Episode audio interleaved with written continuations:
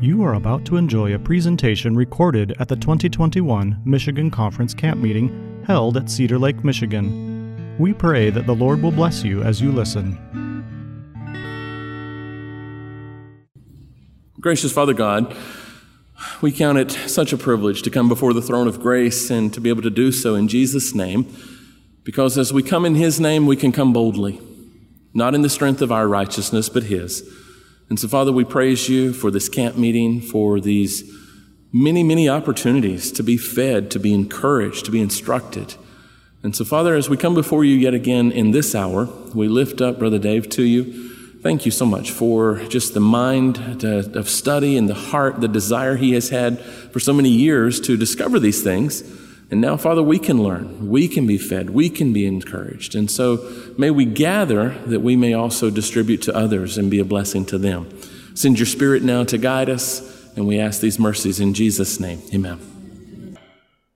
Yesterday we talked about the good Kellogg, right? Sadly, the story didn't stay that way. So uh, today we're going to deal with the bad Kellogg. This, uh, this part of the story is, is actually just incredibly sad.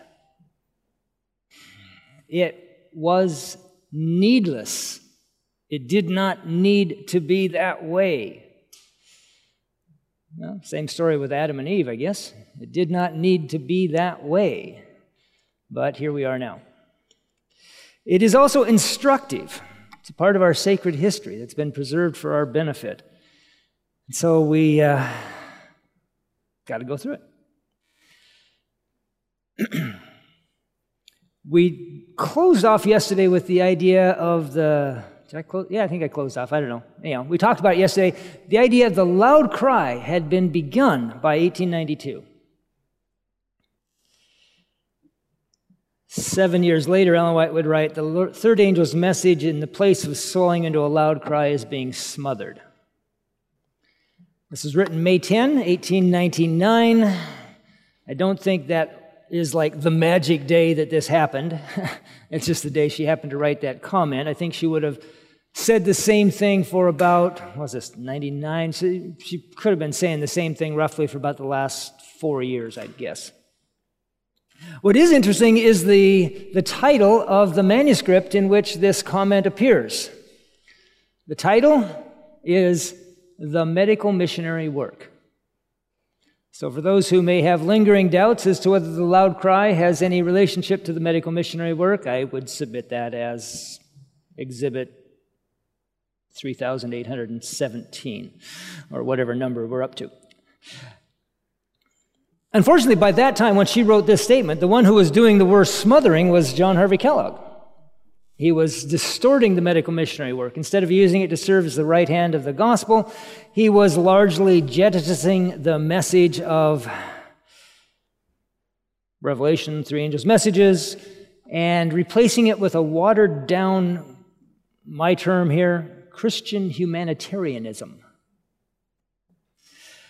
But the smothering had begun years before by others rather than the doctor.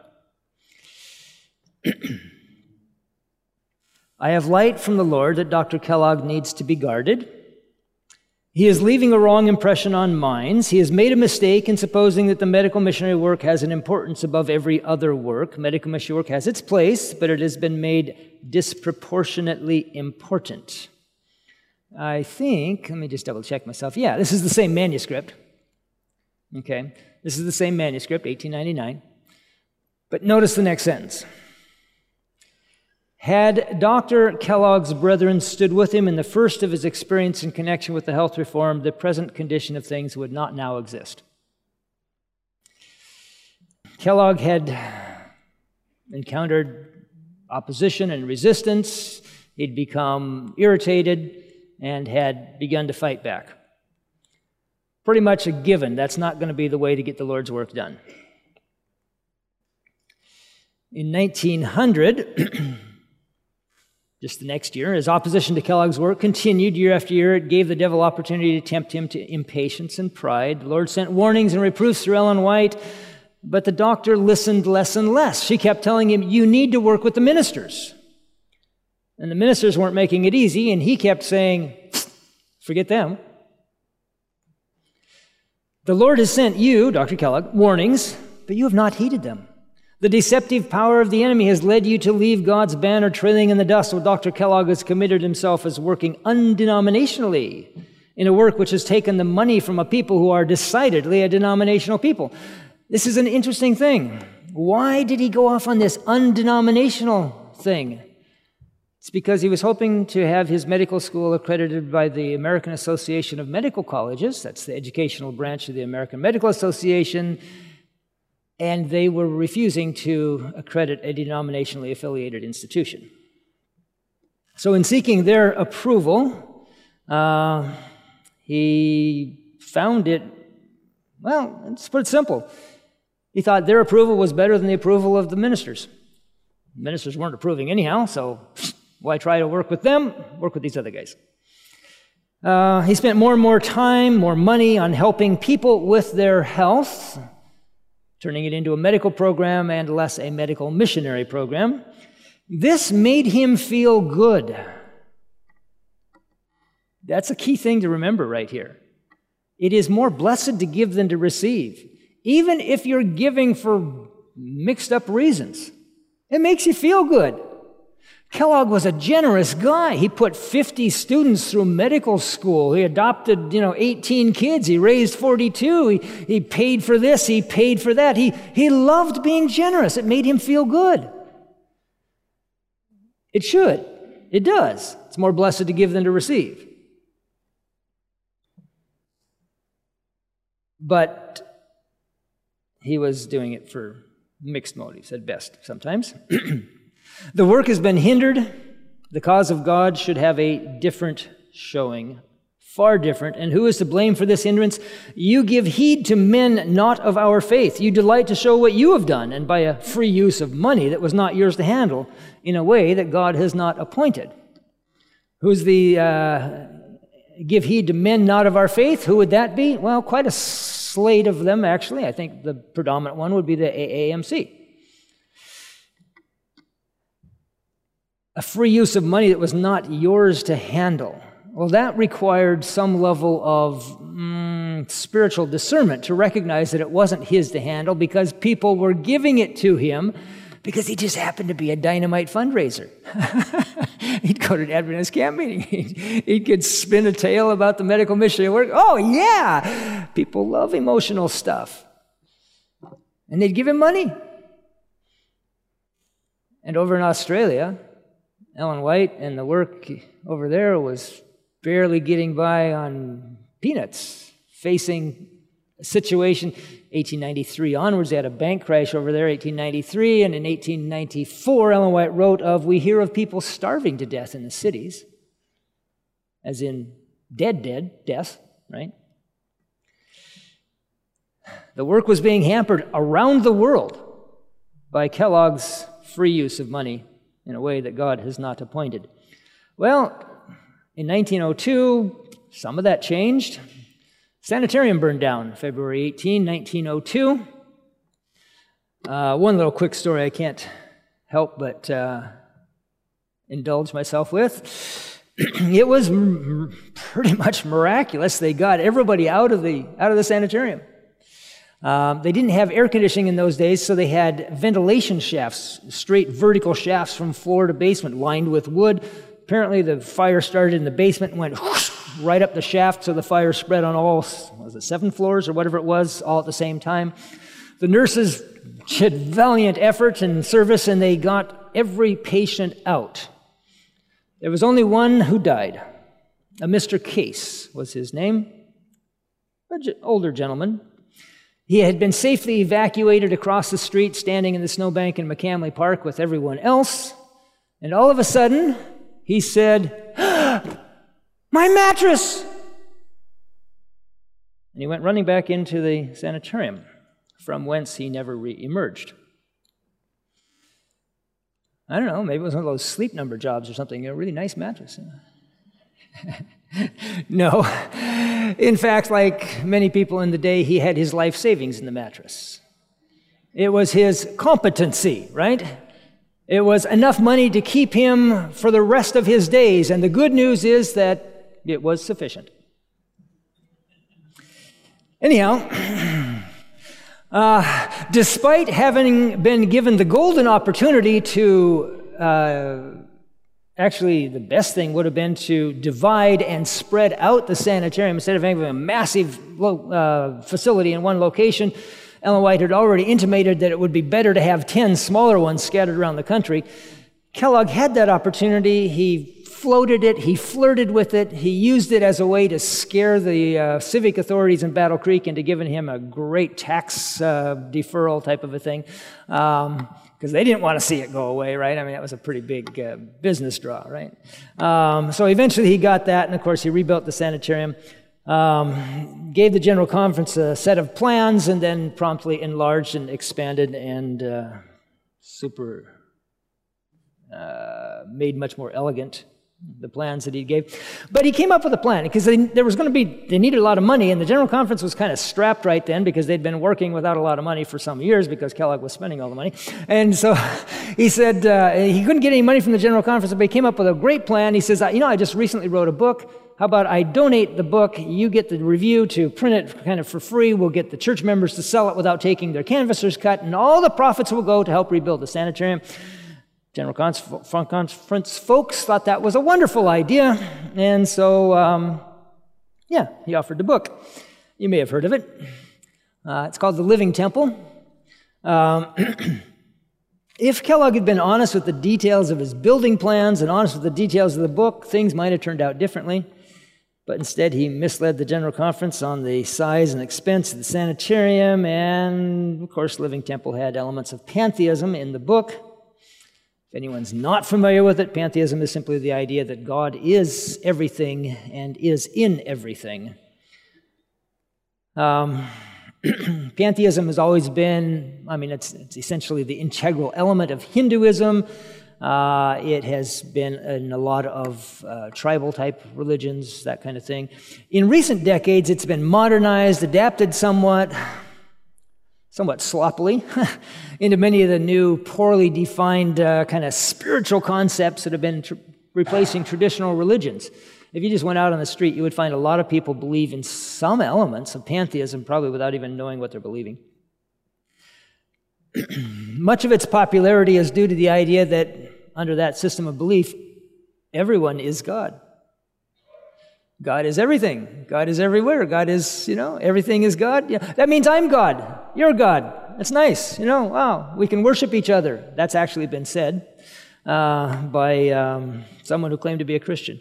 Um, but probably the, the primary incentive to this sort of thing is the, uh, the almost subconscious rationale that clearly if I, I'm God, why do I need to listen to anyone else?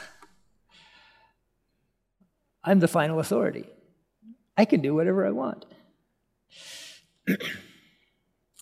In the face of all this, one of the most remarkable aspects of the whole story was Ellen White's commitment to trying to save Kellogg.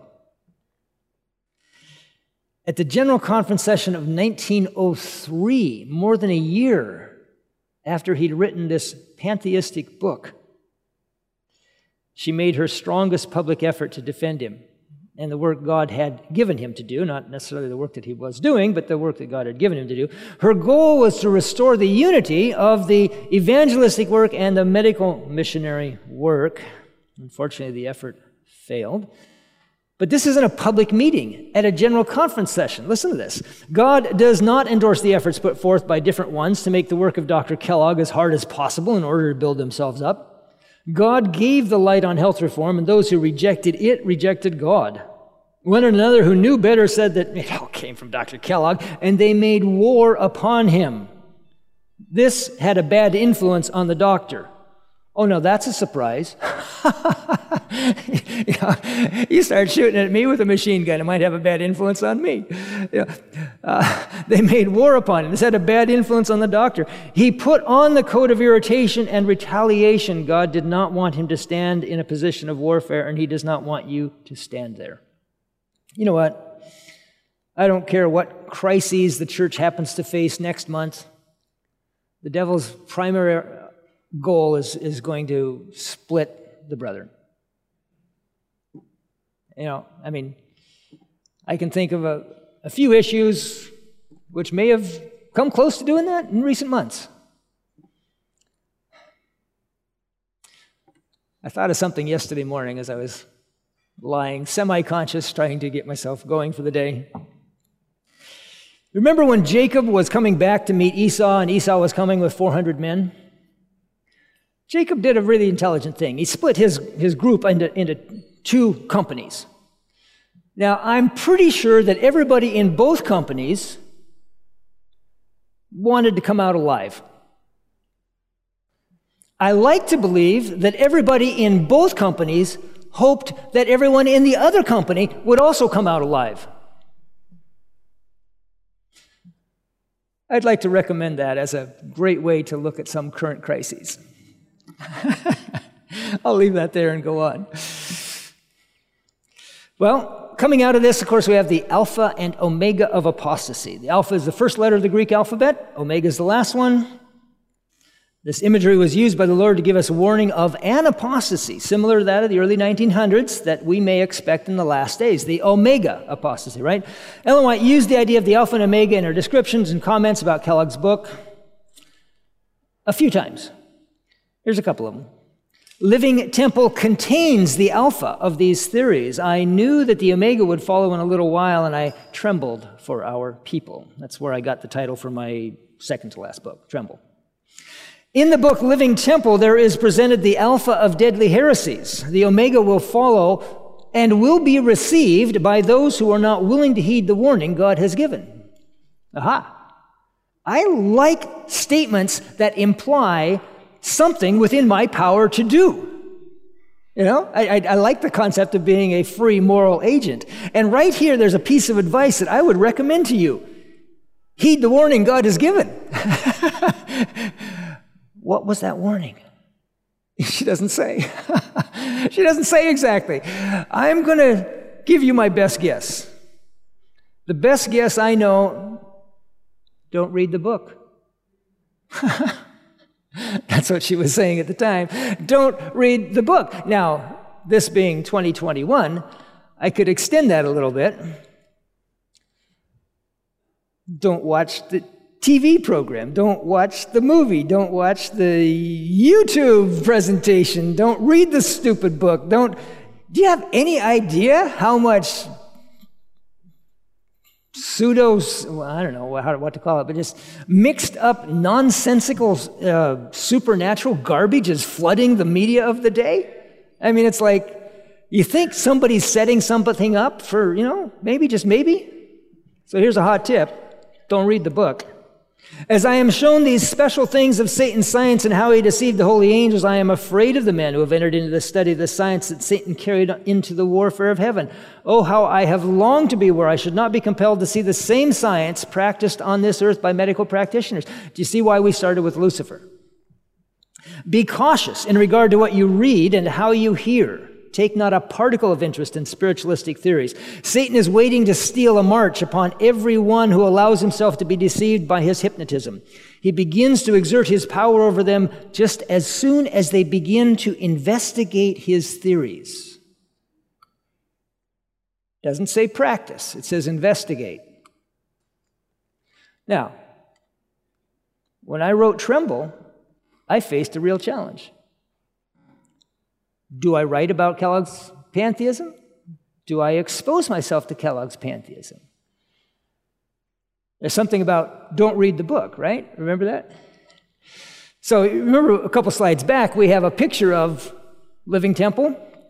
In order to get that, I downloaded the book. I didn't read it. I don't want to read it. Why read the book? don't read the book. Uh, what was I supposed to do when I'm writing a book about the whole experience, though? Hmm. Well, I'll tell you what I did. I'm not positive it was the absolute perfect thing, but I'm just being honest with you what I did. I didn't investigate the theories. I said, What did Ellen White write about? She wrote about his practices. So I said, I'm going to confine myself to his practices. But then I had another question.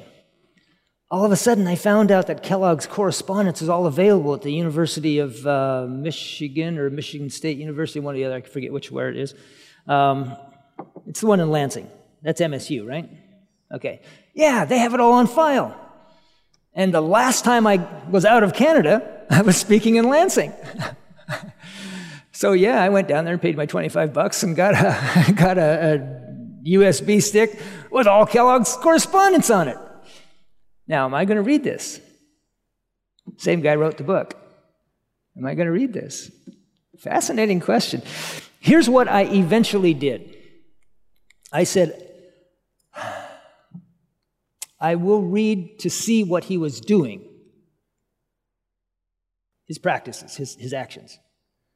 But before I read Kellogg, I will read everything that Ellen White ever wrote about him between 1902, no, excuse me, 1892 and 1907, 15 years.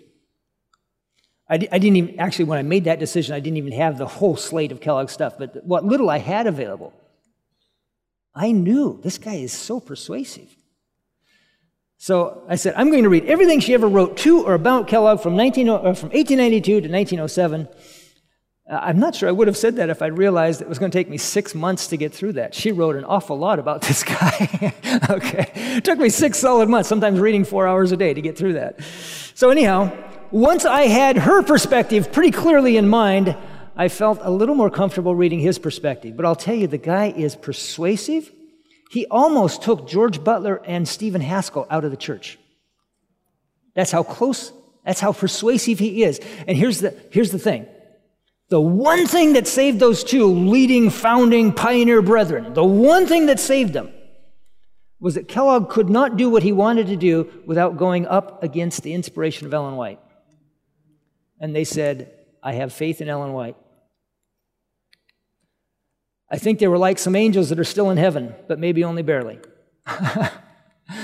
faith is the big deal, guys. Just telling you. Okay, I got to hurry on. Suffer not yourselves to open the lids of uh, no, this is one. Yeah. Suffer not yourselves to open the lids of a book that is questionable. There is a hellish fascination in the literature of Satan. It is the powerful battery by which he tears down a simple religious faith. Never feel that you're strong enough to read infidel books or watch stupid TV programs or GDDDDD. For they contain a poison like that of asps. They can do you no good and will assuredly do you harm. In reading them, you are inhaling the miasmas of hell. I'm going to say that's probably not a strong recommendation. Let's go on. This whole matter has been presented to me. You, Dr. Kellogg, have worked as Lucifer worked in the heavenly courts. See why we started with Lucifer. To persuade his associates to unite with him. The enemy has used his arts upon your mind. Your boasted study of science and your assertion that you had obtained something excellent have deceived the men connected with you, and they have refused to listen to the warnings sent to keep them from listening to your false representations. Remember this uh, statement? God calls for far more tact, more wise generalship than has yet been given him by his human agents. There is need of sharp, sanctified thinking and keen work to counteract the ingenious plans of Satan. In presentations like this, I often try to go into you know, some level of detail as to the, the methods, right? The, the tactics used by Kellogg. It is instructive. What, what, what, what were his actions? Okay, that's what my book's all about, right? I'm not going to do that this time. I'm not sure why. Maybe I just needed something different. I want to illustrate this idea right here this sharp, sanctified thinking and keen work to counteract the ingenious plans of Satan. In order to illustrate that, I want to basically just tell you the story one key part of the story and, and go into much more detail than I would normally in, you know, de- trying to deal with a wider s- swath of information. um, I spent some time last night and this morning trying to put that all together from scratch from other presentations I've done in the past. oh, I could take this, I could, you know. And finally, I said, Dave, you wrote it out once. Just use the book. So, my apologies. I seldom like to just read to the congregation. But I think this part of the story is maybe interesting enough that you'll, you know, you'll let me get away with it. It'll be on the screen. You can, you know, either sit back and relax or follow along. But uh, here we go. This is Uncle Dave's Story Hour. In late August 1903, the doctor dictated a letter to his longtime friend and coworker, Dr. David Paulson. Kellogg was clearly feeling that his decision to reopen Battle Creek College, sorry about that, left a word out, against Ellen White's counsel was going to precipitate a rupture between the medical work and the General Conference. This letter has a distinctly militant tone, making it a fascinating read. Unfortunately, it runs to nine typewritten pages. All we can con- include here are the barest of selections. Kellogg was a prolific letter writer. I don't know what was with those guys back in the day. I mean, it's like 16, 17, 20 page letters was, was a norm. Must have been such a relief when the telephone came along. It was right at this time, too. You'll see it in this next slide. Kellogg here, writing to Paulson We are getting into strange times. It looks as though a line of battle was being formed. The conference men are determined to run the sanitarium and the medical missionary work. The devil will tempt some of our doctors who are ambitious for place and professional opportunities to join hands with these conference men. I understood you over the telephone that you had crossed the Rubicon. I think Jones and Waggoner have done the same, and Magan and Sutherland. We have a truth which appeals to men and women more powerfully than any prophetic argument or any of the old doctrines which have so long been taught. These newer truths which have come to us have more converting power in them than all the doctrines which have been preached during the last 40 years put together. Okay, stop just a moment. This is 1903. Subtract 40 years. That's 1863. That's the year that the church was organized. So he just wiped out the entire history of Adventist formal evangelism. Okay. the Living Temple gospel renders useless a whole lot of their old flint muskets and their stale ammunition. Multitudes of heathen believe in an ever present God, in God working in the living things about us. The eyes of Christians have been blinded to this fact by false philosophy. And this is far more pernicious and injurious as to consequences than Sunday keeping or the belief in the immortality of the soul. I hope you, Dr. Paulson, will have a good time in Illinois and in Kansas. The principal thing is to get acquainted with a lot of young people. Do not forget to get, forget to get the names of all the young people. A good way to get hold of the names is to tell them that we have some interesting literature we want to send them. Try and get some plan organized for selling the living temple. Yeah, they had mail lists back then. Fascinating idea.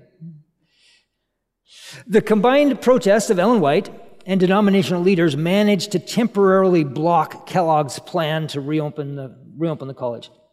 But by 1905, Kellogg was desperate for student workers in the sanitarium. That's what kept his operation going was these underpaid student workers, right?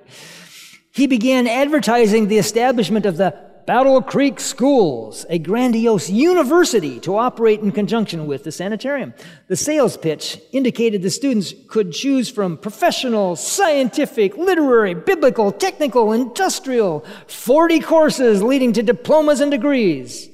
And of course, they could pay their expenses by working in the sand. In many ways, it was a great opportunity for a young man or woman Mm, provided one was willing to ignore Ellen White's counsel to avoid the faith destroying influences that then so prevalent at the sanitarium and Battle Creek in general.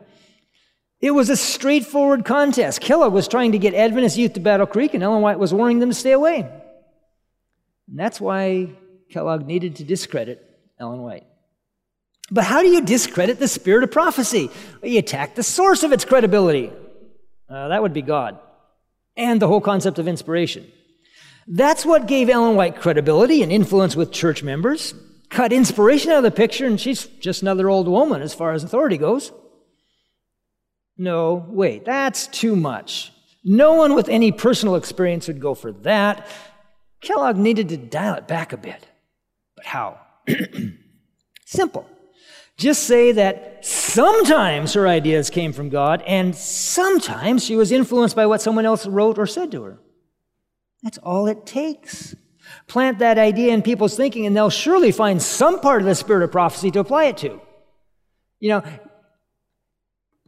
if you read the spirit of prophecy, you're going to find something you don't like. you know, you're going to find that it corrects you on some point, and you would rather not make that change. And if you have floating around in your philosophical armament of, you know, processing, the idea that some parts of the spirit of prophecy aren't quite up to snuff, well, this has got to be the one. Of course, Dr. Kellogg wanted that exception to apply to the whole thing about Battle Creek and the sanitarium being off track. With that out of the way, the cheap labor tap would flow again.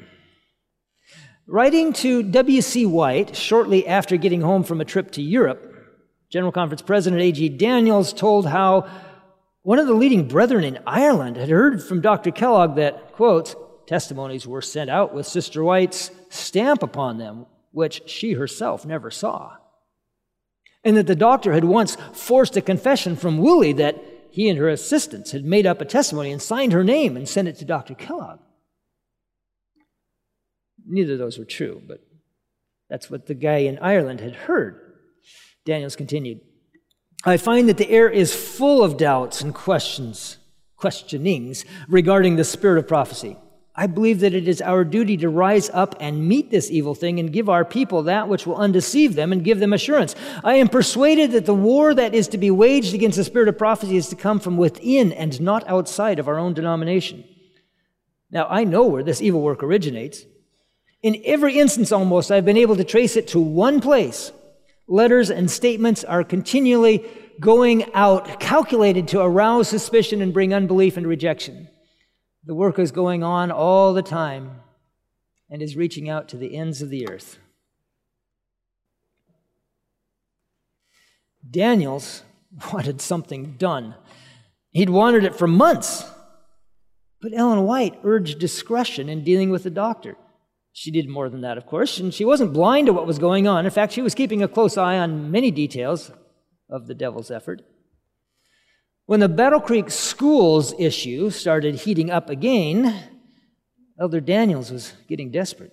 This is about the fall of 1905 now. They kind of held it off for two years by, you know, Ellen White and General Conference resistance.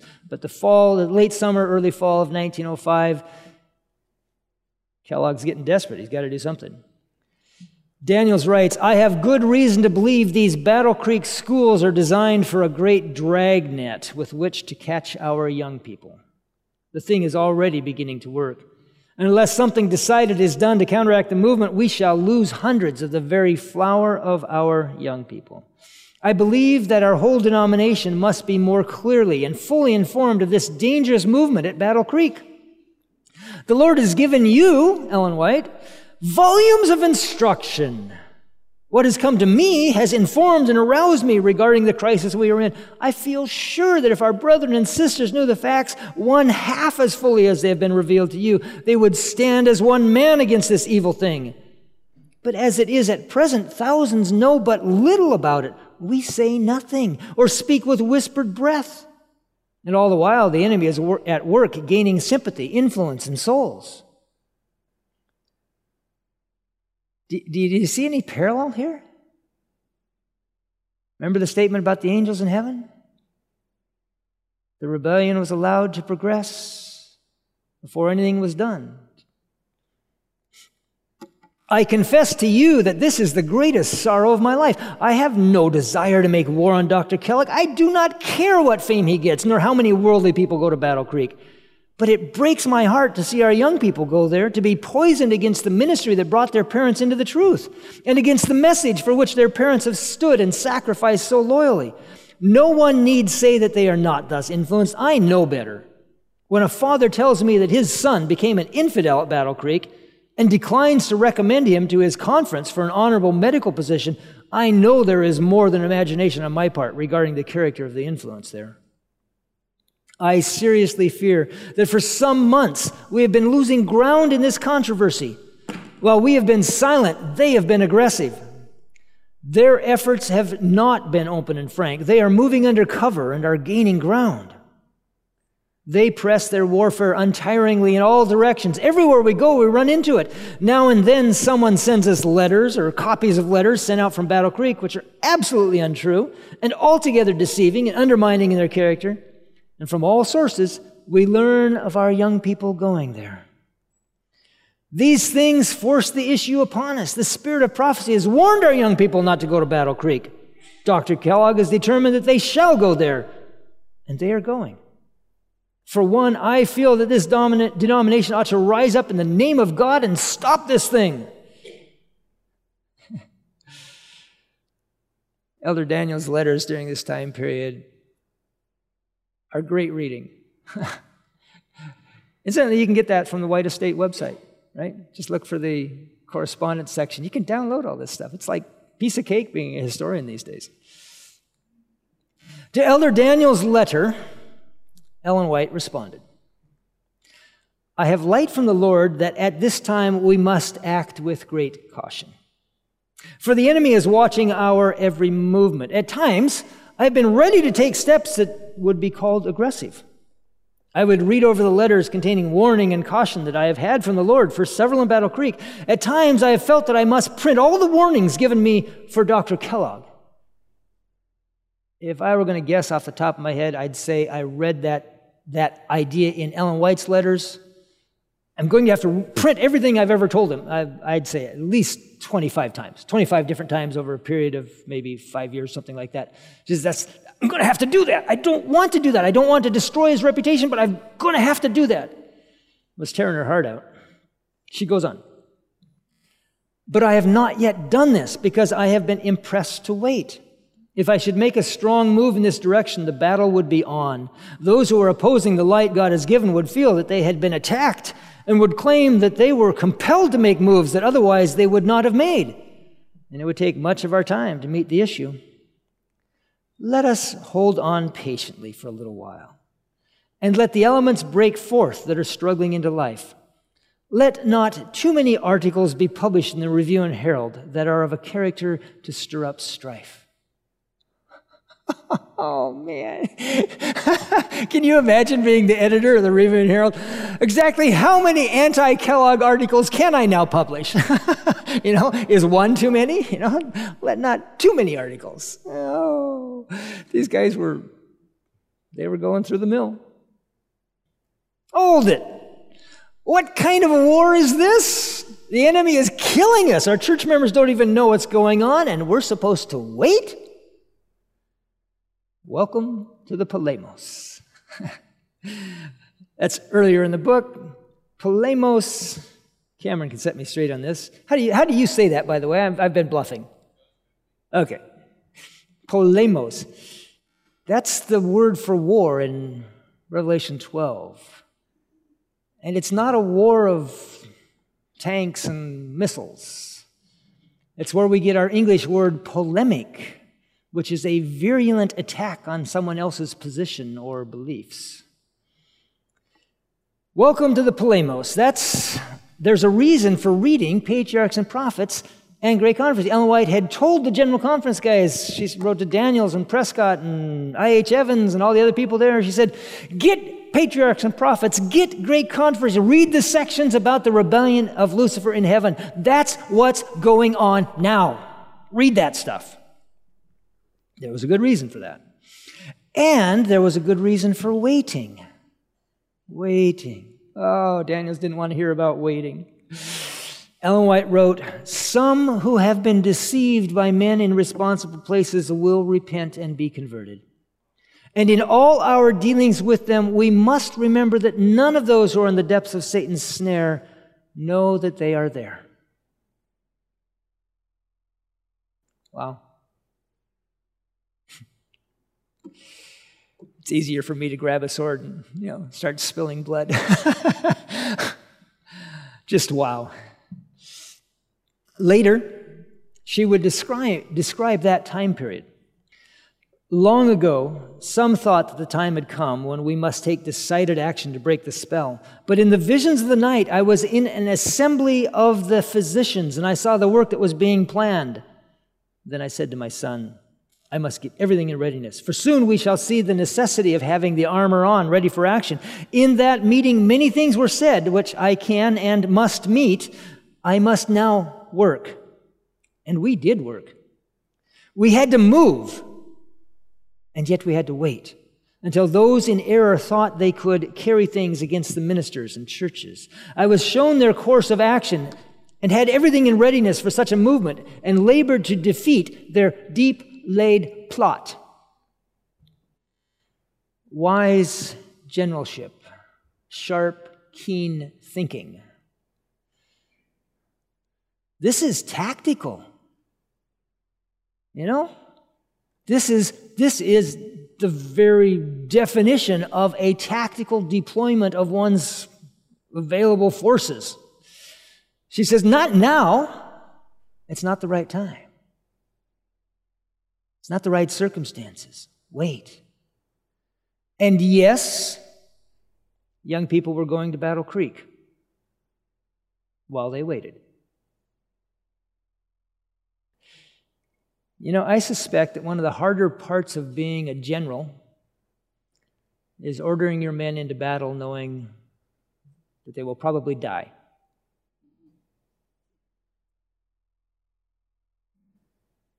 War, as famously uttered by some general, I forget who he was, war is hell. Or at least it came from there. Deep laid plot. This is not Kellogg making a mistake. This is a deliberate, intentional, antagonistic effort. I don't want to, you know, I'm, I'm not trying to stir up any fights here. Today we'd call it a conspiracy. this one is. Whether any of the rest are, this one was. Going on. Events of late December 1905 constitute the tipping point of Kellogg's opposition to Ellen White, the General Conference, and God's work in general. It was then that the credibility of the rebellion was, if not completely, then at least irrecoverably broken. Oddly, this story is almost unknown. It certainly deserves as much interest as the iceberg vision of 1903, and arguably more, I would say, unknown to the point that I had never heard this story. I don't think it was ever printed until I put it in my book. I got it straight out of, Kel- of Elder Daniel's letters. Why did this story not get brought out? I mean, there was always a puzzle in my mind because if you had asked me prior to doing this particular research, if you had said, when did uh, you know Kellogg get defeated? I would have told you the iceberg story, right? Everybody knows the iceberg story, right? Um, probably, right? Okay. Uh, the ship hits the iceberg. The, okay, that whole thing. That was, that was like the fall of 1903. And I always wondered, so if, you know, if he was defeated in 1903, how come he's still causing trouble in 04 and 05? And, you know, what's going on here? And that was a puzzle in my mind. And I did not know of this part of the story. And this is the real, the real story. I mean, this is, this is the real occasion. So W.C. White sets the scene for us in a letter to Elder Irwin. He said, Elder Daniells, uh, I should, I have to set the scene just a little bit more. Um, Ellen White was in Elmshaven. Willie White was out traveling. Uh, Daniells was traveling. And uh, Irwin, I think, was also traveling at all at the same time, right? Okay. So Willie writes a letter to Elder Irwin and says, Elder Daniells tells me of a telegram from Mother asking him to wait in Battle Creek until manuscripts arrive, which were mailed December 21st. So here's a little of the backstory. Is that Ellen White had written a number of manuscripts previously. And the Lord had said, don't mail those. Just hang on to them. On the 21st of December, she was wakened early in the morning with the instruction get those manuscripts together and get them in the mail to Daniells at Battle Creek, get a telegram off to him to get him to Battle Creek to wait for them. He was in Chicago, so it wasn't too far, but you know, still. Telegram was sent. They worked all day typing out copies of these, you know, manuscripts with their uh, onion skin paper and their, uh, you know, uh, carbon paper type of thing, best they could do. Pre Xerox. Oh man, how did they live? Anyhow, uh, so they got this in the mail on December 21. We switch now to Daniel's account of the whole thing, of the events that followed. Yesterday morning, that would be December 26. Yesterday morning, I came early to the Dime Tabernacle office to see if the communication had arrived from Sister White. I was disappointed that it had not come. A few minutes later, one of the doctors, not Kellogg, but one of the doctors from the sanitarium called to see me. He said that he was in great perplexity of mind. He had been brought up from a child to look upon every message from Sister White as having emanated from the Lord. He said that now he was so bewildered and confused by all he had heard, he hardly knew what to think nor what course to pursue. He stated that the night before, he, with a large company of men, including Judge Jesse Arthur, Professor Nicola, Dr. C.C. Nicola, Dr. Rand, Highland Butler, and many of the heads of the departments in the sanitarium, had sat from 5 o'clock until 11 o'clock listening to Dr. Kellogg outline the recent controversy from his standpoint. He said that the doctor assured them that he believed in the spirit of prophecy. And he believed that Sister White is a good woman and that she had been inspired by the Lord.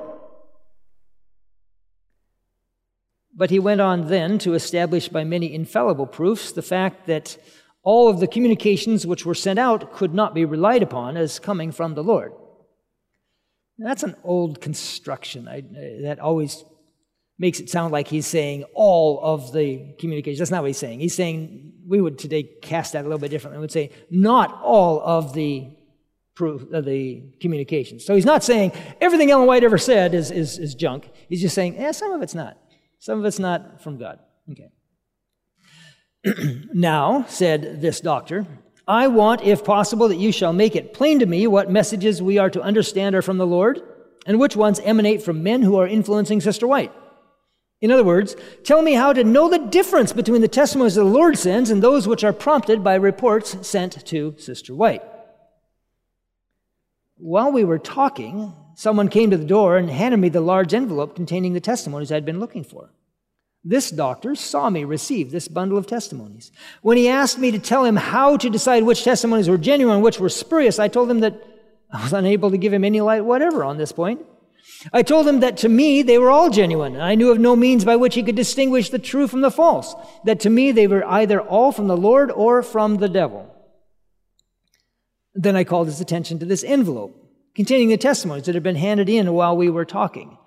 Now, said I, Doctor, we will open this envelope, and you should be the first one to look upon these testimonies. Take them, look them over and tell me whether they are genuine or spurious, whether they were given to her by the Lord or by some man. He took them and looked at the titles, and the dates, the signatures. Handing them over, he said to me, Well, I cannot tell you whether these are from the Lord or from man, whether they are reliable or unreliable. It looks to me, said he, that it is a question of faith on my part as to whether Sister White is a servant of God or a wicked pretender. Well, said I, you are just as able to tell me who inspired these communications as I am to tell you. You've seen them first. You know just as much about them as I do. I cannot give you the slightest information that you do not possess. Now, said I, the only ground for me to occupy is absolute confidence that God is revealing to his servant that which the church needs to understand, and that every single communication which he sends out emanates from God and not from man. This doctor was not Dr. Kellogg, of course, but one of the doctors from the sanitarium. With a positive result like that, to start off the campaign, Elder Daniells prepared for the main battle, the reading of the testimonies in the Dime Tabernacle that evening. His letter continues. The people had heard that the communications were coming from Sister White and were all anxious to hear them. At 7:30 the tabernacle was filled the auditorium, the vestries, the gallery, that'd be over 5,000 people. I did not see Dr. Kellogg, but I saw W.K., Dr. Paulson, Elder Jones, Elder Taylor, and other leading men. Those are all Kellogg loyalists right there. We first had a very earnest season of prayer. Then I read the telegram that I had received from Sister White and proceeded to read the communications. I read both of them without comment. The people listened with breathless interest, and the power and authority of the living God accompanied the message. There was a deep hush and a solemn silence that I have seldom, seldom witnessed in a congregation. It seemed to me, as I read, that I never felt the burning power of words reaching my own soul as these. When I had finished, it was nine o'clock. But I told the congregation that it was my impression that we ought to pray, that we ought to resort to earnest prayer, and invited those who felt the same way to retire to the north vestry, where we could engage in prayer together. Such a great crowd remained that we changed from the vestry to the auditorium. I think the auditorium must have been two thirds full. We did not spend time to talk, but got down on our knees at once and united in earnest prayer to God.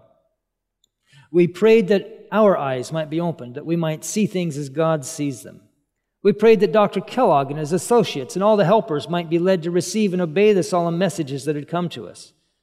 The Spirit of the Lord was present.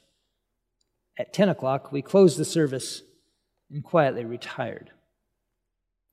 I should have said that when the general meeting closed, three men who had been in the meeting with Kellogg the night before, from 5 to 11 o'clock, came forward and told me that the meeting held the previous night had been clearly described by the testimony I had read, entitled The Result of a Failure to Heed God's Warnings. And they said if there had been a doubt in their minds regarding the source of the testimonies, it would have been swept away by their own statements in the testimonies. In other words, they heard from Ellen White what they had said the night before.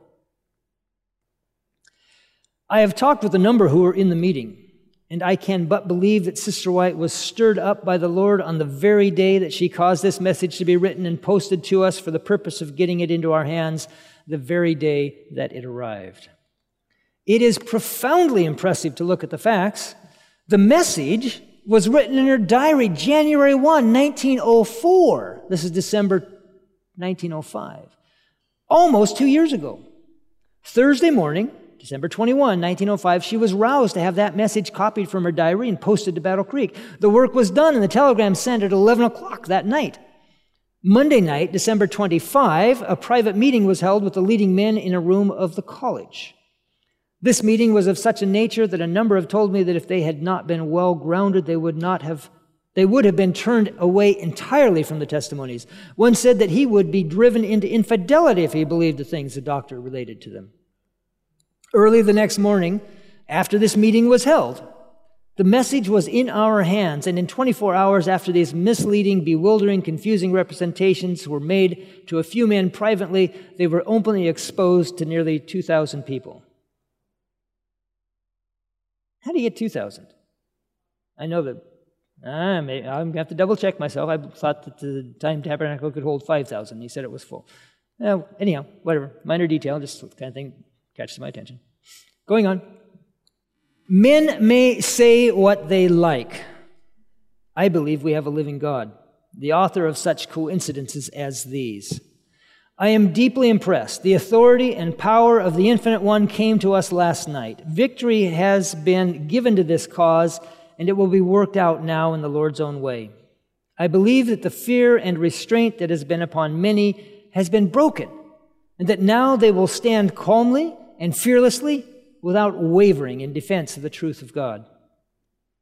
I wish you were here to see and feel what we are seeing and experiencing. I am amply repaid for all the anxiety and perplexity through which I have passed during these fierce struggles. I know that God is rewarding us for our pledge of unswerving loyalty to the spirit of prophecy as well as the rest of this message. I shall now work harder than ever to enlighten minds regarding the false reports that have been poured into their ears for the purpose of destroying the authority of the testimonies of God's Spirit. Has anyone else ever heard that story before? Their hand on that? Where did you hear it? Do you remember?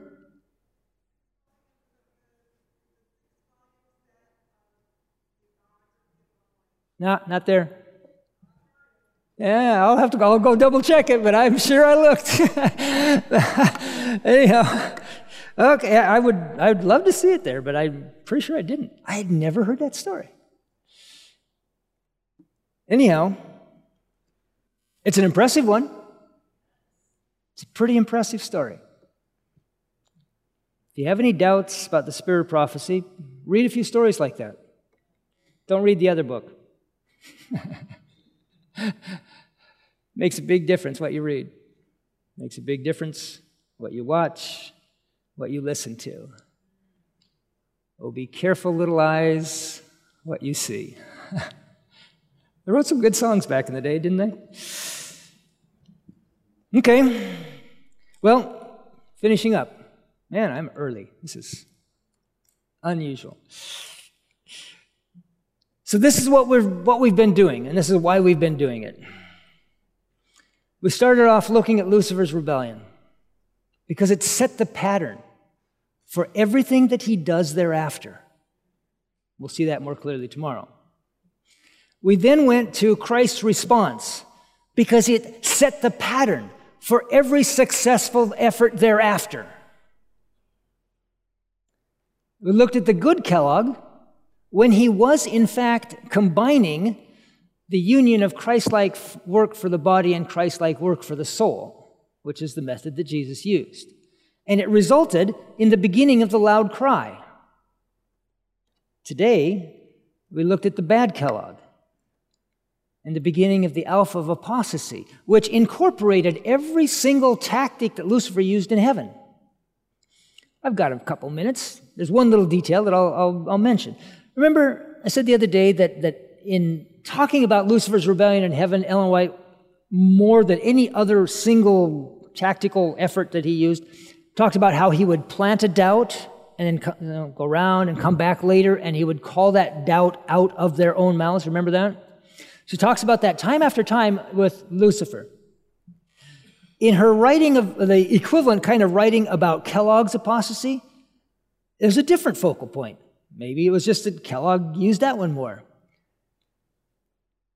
The one thing she warns most about Kellogg is talk, talk, talk late at night when people can't think straight.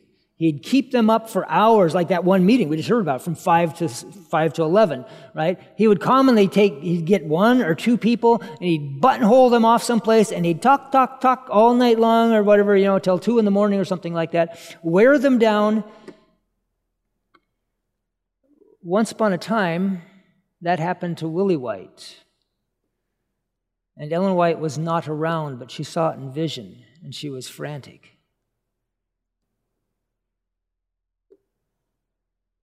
She said, you know, she would, I don't remember the exact wording, but it's like she would do anything to make sure that that never happened to Willie again.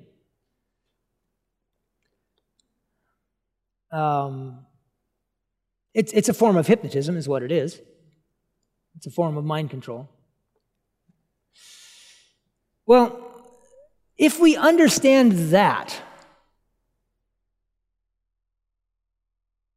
you remember that famous statement, Life Sketches 196? We have nothing to fear for the future except. Except what? Class? Except we forget how God has led us in the past and his teaching in our past history. Sometimes, you know, we like more the leading stories than the teaching stories. it's kind of funny how that works, you know. We, we love a good, oh, the Lord led me story, and we sometimes are a little less enthusiastic about, oh, the Lord corrected me stories. we have nothing to fear for the future unless we forget that stuff. This is the big picture of that stuff.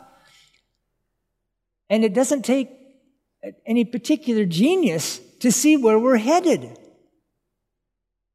The alpha of apostasy is the, I mean, that's why she called it alpha and omega, right? There's a linkage. It's kind of like this is an acorn and that is an oak tree. There's some genetic similarities there. On the other side, we've still got a job to do. How are we going to do it? Hey, well, why don't we try following directions? what a great concept. I love it. I'm a simple minded guy. Let's do it the way Jesus asked us to do it. Maybe we can finish this thing out.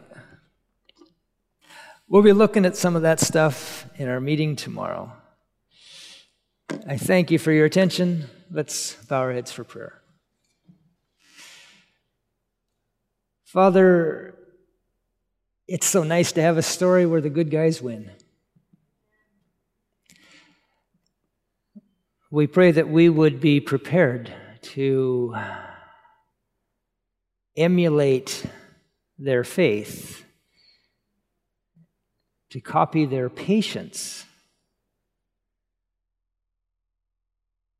to follow along in accepting correction. Because truth is that elder Daniells and even elder willie white they, they made their mistakes too and they had to be corrected.